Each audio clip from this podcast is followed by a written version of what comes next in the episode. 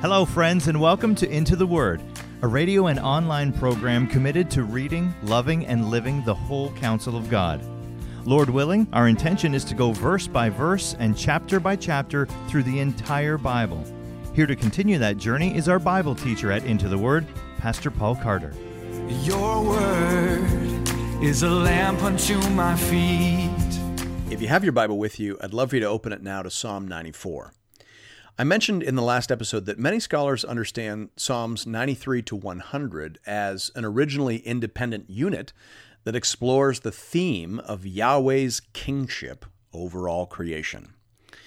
If that is so, and I think it makes a great deal of sense, then we aren't surprised to see a certain logical progression from one psalm in this series to the next. J. Alec is here. In Psalm 93, we sat, so to speak, beside the king and looked at the world, noting that, for all its display of power, it was beneath him.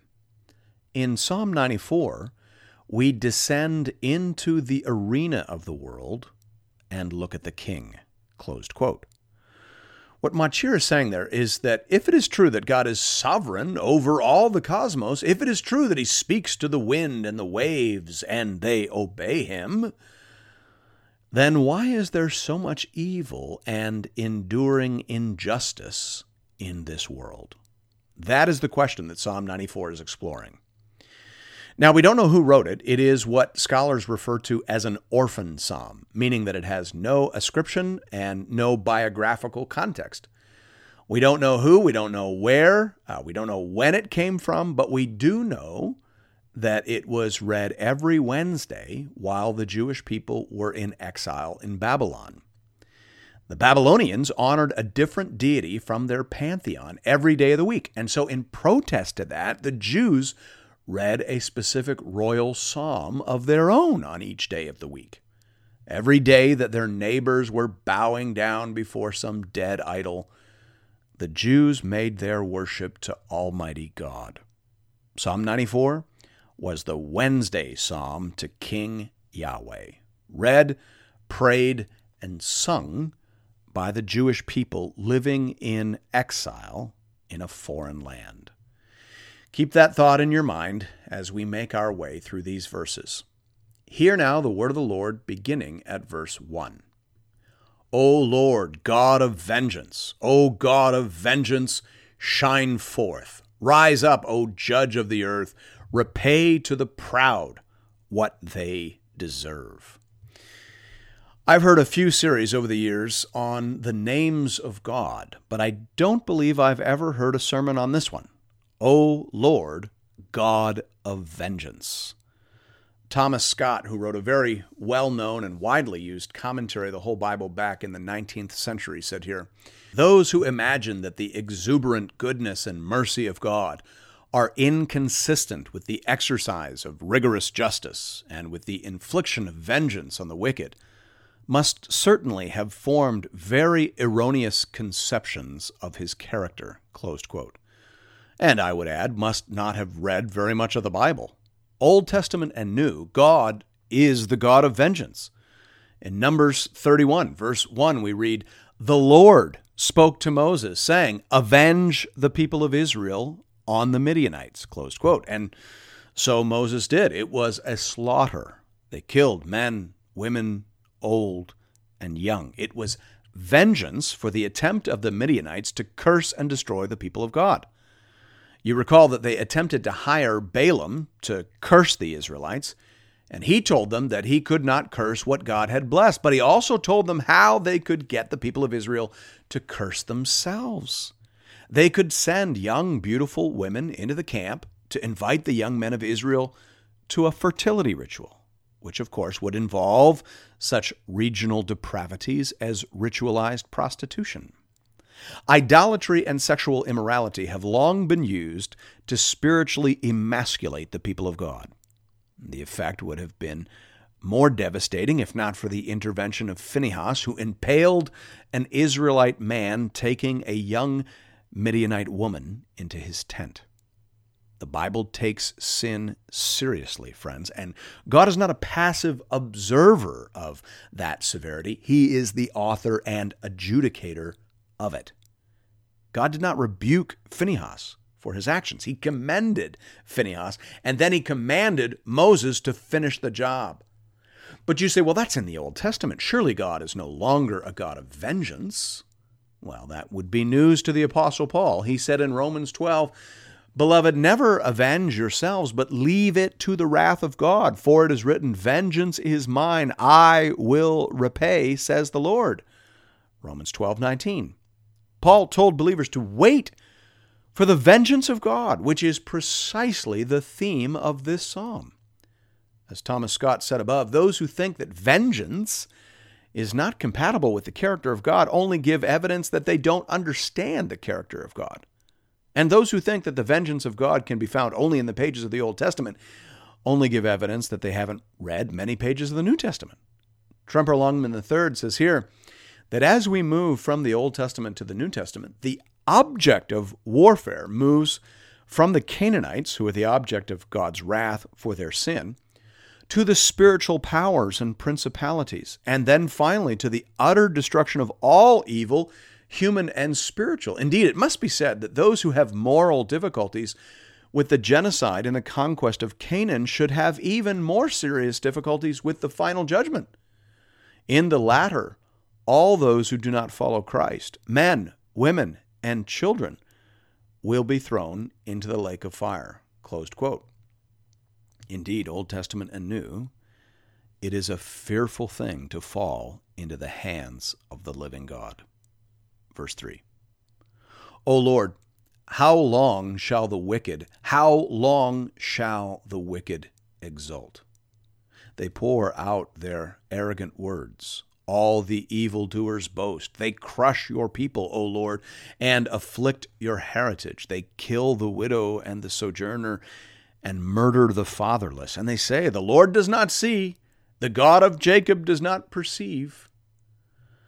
The psalmist is wrestling here to reconcile what he knows of God with what he sees in the world. O God of vengeance, O God who commanded the slaughter of the Midianites, O God, who executed holy war on the Canaanites, O God of judgment and justice, O God, who defends the widow and the orphan, the poor and the oppressed. O God of vengeance, where are you now? W.S. Plumer says here In his inscrutable wisdom, God sometimes permits the haughty to have a long career of high handed dealing with his people. The patience of God with the wicked is so great that even the martyrs in heaven seem greatly to wonder at its continuance. Closed quote. He's citing there Revelation 6 9 to 11. That passage in the New Testament reads as follows When he opened the fifth seal, I saw under the altar the souls of those who had been slain for the word of God and for the witness they had borne. They cried out with a loud voice, O sovereign Lord, holy and true, how long before you will judge and avenge our blood on those who dwell on the earth? Then they were each given a white robe and told to rest a little longer until the number of their fellow servants and their brothers should be complete, who were to be killed as they themselves had been. The Bible makes it clear that God, in His wisdom, allows evil to run its course.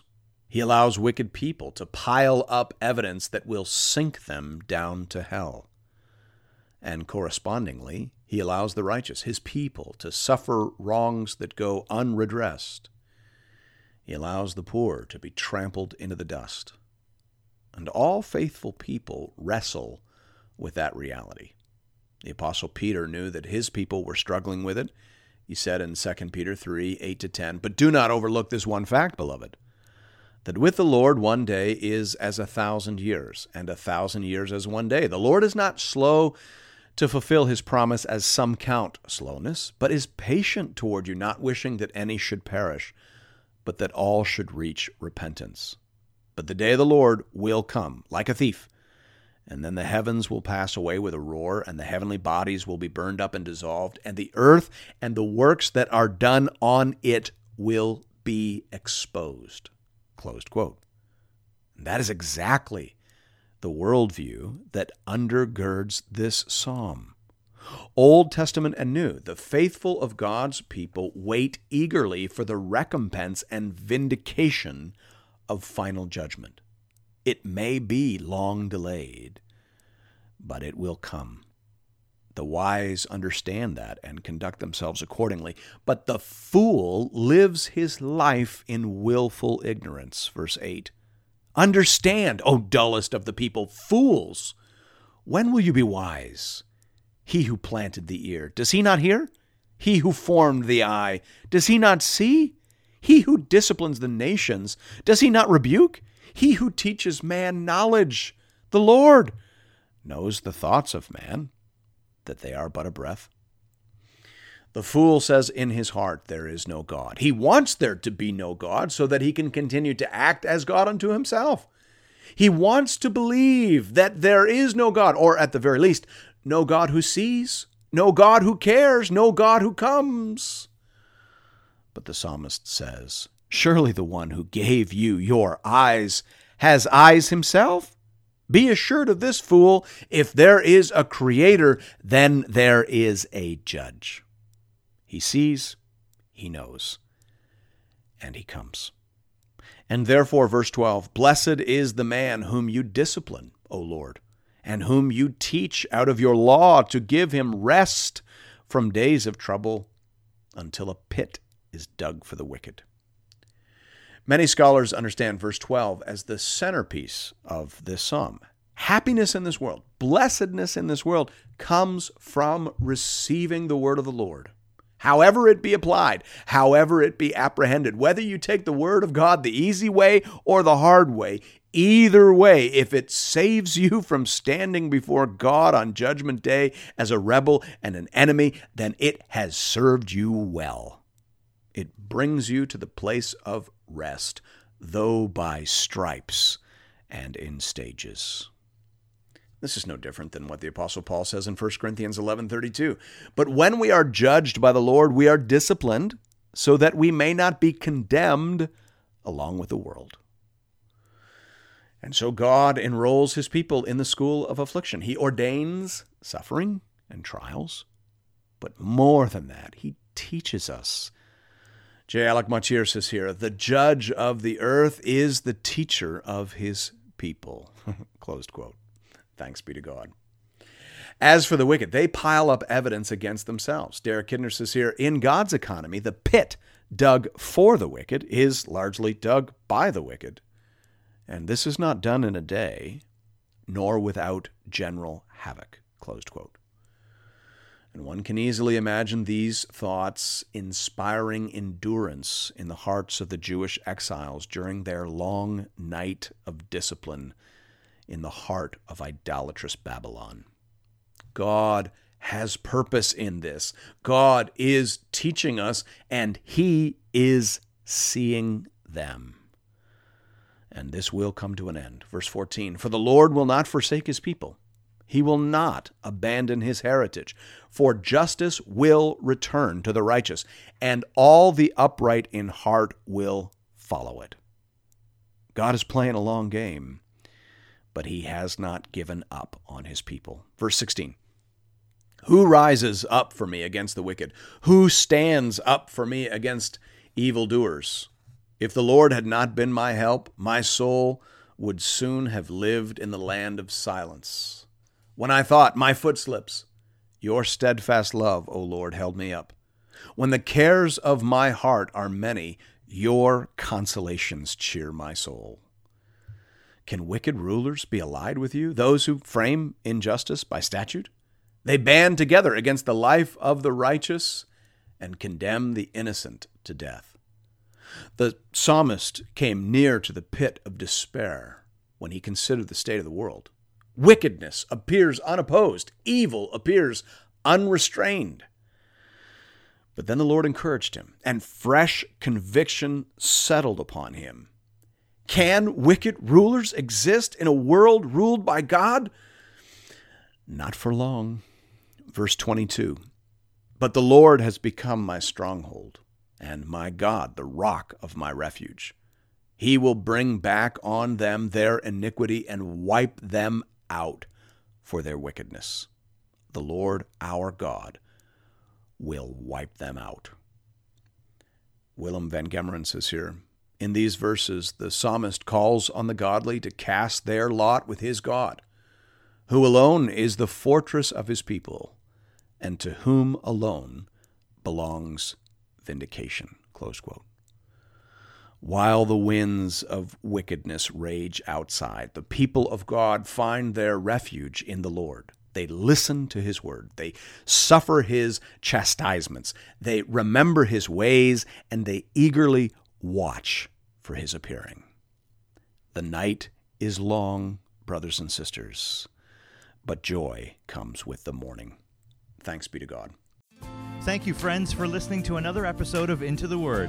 If you're interested in additional resources or previous episodes and series, you can find those at intotheword.ca. You can also connect with Pastor Paul and other Bible readers on the Into the Word Facebook page. Just type Into the Word into the search bar. If you'd like to contribute to this listener supported program, go to the website and click the Give bar in the top right corner. Once again, that's intotheword.ca. We hope to see you again real soon, right here, for another episode of Into the Word.